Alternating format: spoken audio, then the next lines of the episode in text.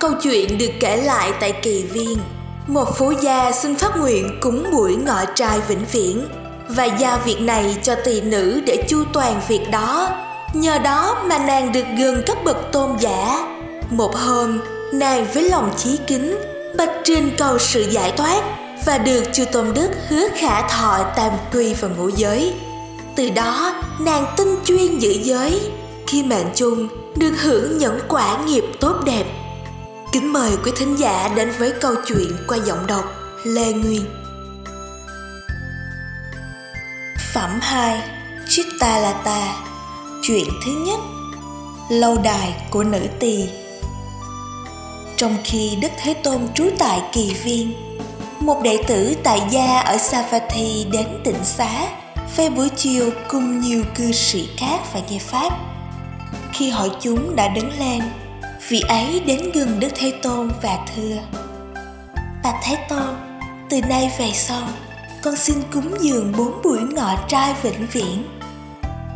Sau đó, đức thế tôn thuyết pháp thoại cho vị ấy được lợi lạc nhân dịp này và bảo vị ấy ra về. Vị ấy trình với tỷ kheo phụ trách ngọ trai, bạch tôn giả, con đã chuẩn bị bốn buổi ngọ trai vĩnh viễn cúng dường tăng chúng từ ngày mai, xin chư tôn giả đến nhà con. Xong vị ấy ra về, vị ấy giải thích vấn đề này cho nữ tỳ và bảo, trong vấn đề này, nhà ngươi phải luôn tinh cần. thưa vâng được lắm, nàng đáp.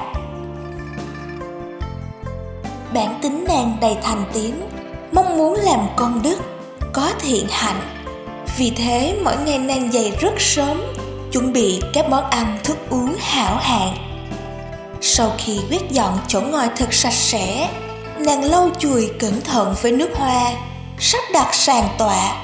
Và khi chư tỷ kheo đến, nàng mời chư vị ngồi đó, cung kính đảnh lễ, cúng dường chư vị hương liệu phòng hoa, chiên đàn, đèn và phục vụ chư vị thật trọng thể bấy giờ, một hôm, khi chư tỷ kheo đã thọ thật xong, nàng đến gần đảnh lễ và nói như vậy.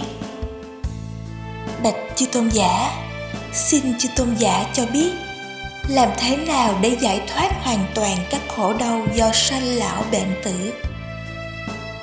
Chư tỷ kheo ấy bèn cho nàng thọ tam quy và ngũ giới, giảng giải bản chất của sắc thân và gửi cho nàng suy nghĩ về lão tử sau đó, chư vị thuyết giảng cho nàng nghe về tính vô thường.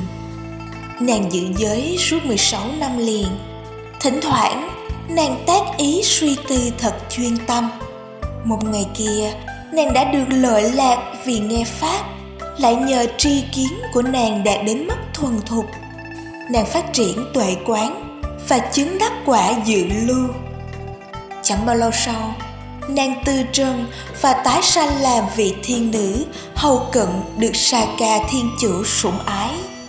Khi nàng thơ thẩn trong các hoa viên đây đó, được nghe cả 60.000 nhạc khí hòa tấu long trọng, cử hành đại hội. Nàng tận hưởng đại thiên lạc thỏa thích và đám tùy tùng hộ tống quanh nàng. Tôn giả Maha Mogalana thấy nàng trong cách được tả trên, bèn hỏi nàng chẳng khác nào thiên chủ Saka. Ở lâm viên là thú Chitta nàng đi thơ thẩn đoàn tiên nữ. Hầu cận quanh nàng rộn múa ca. Làm tất cả phương trời rực rỡ, như vì sao cứu hộ ta bà. Vì đâu nàng được sắc như vậy? Vì cớ gì nàng vinh hiển đây? Những lạc thú nào nàng mến chuộng? Trong tâm đều xuất hiện ra ngay.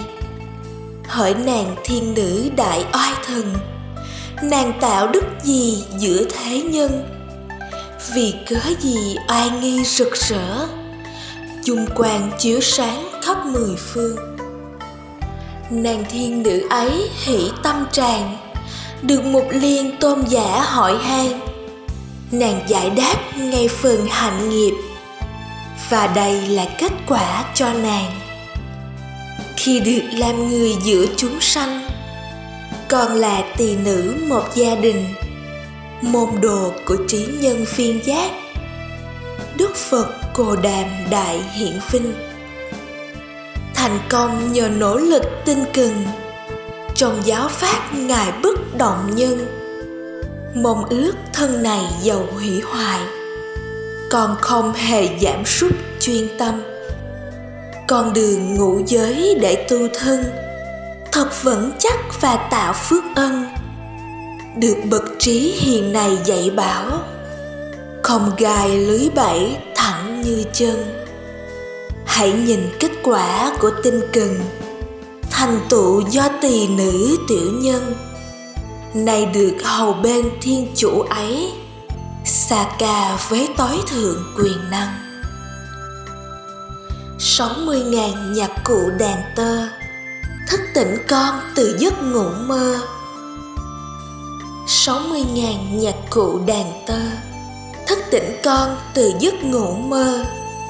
Alamba, Garara Bima, Suduvadin và Samsaya, Bokhara và Sufasa, Vinamukha cùng các nàng kia, Nanda cũng như Sunanda, Sonadinma và Suchimhita, Alambusha, Mishakesi cùng nàng tiên ác Bundarika, Anifasa và Sufasa, Subada và Budilvadini.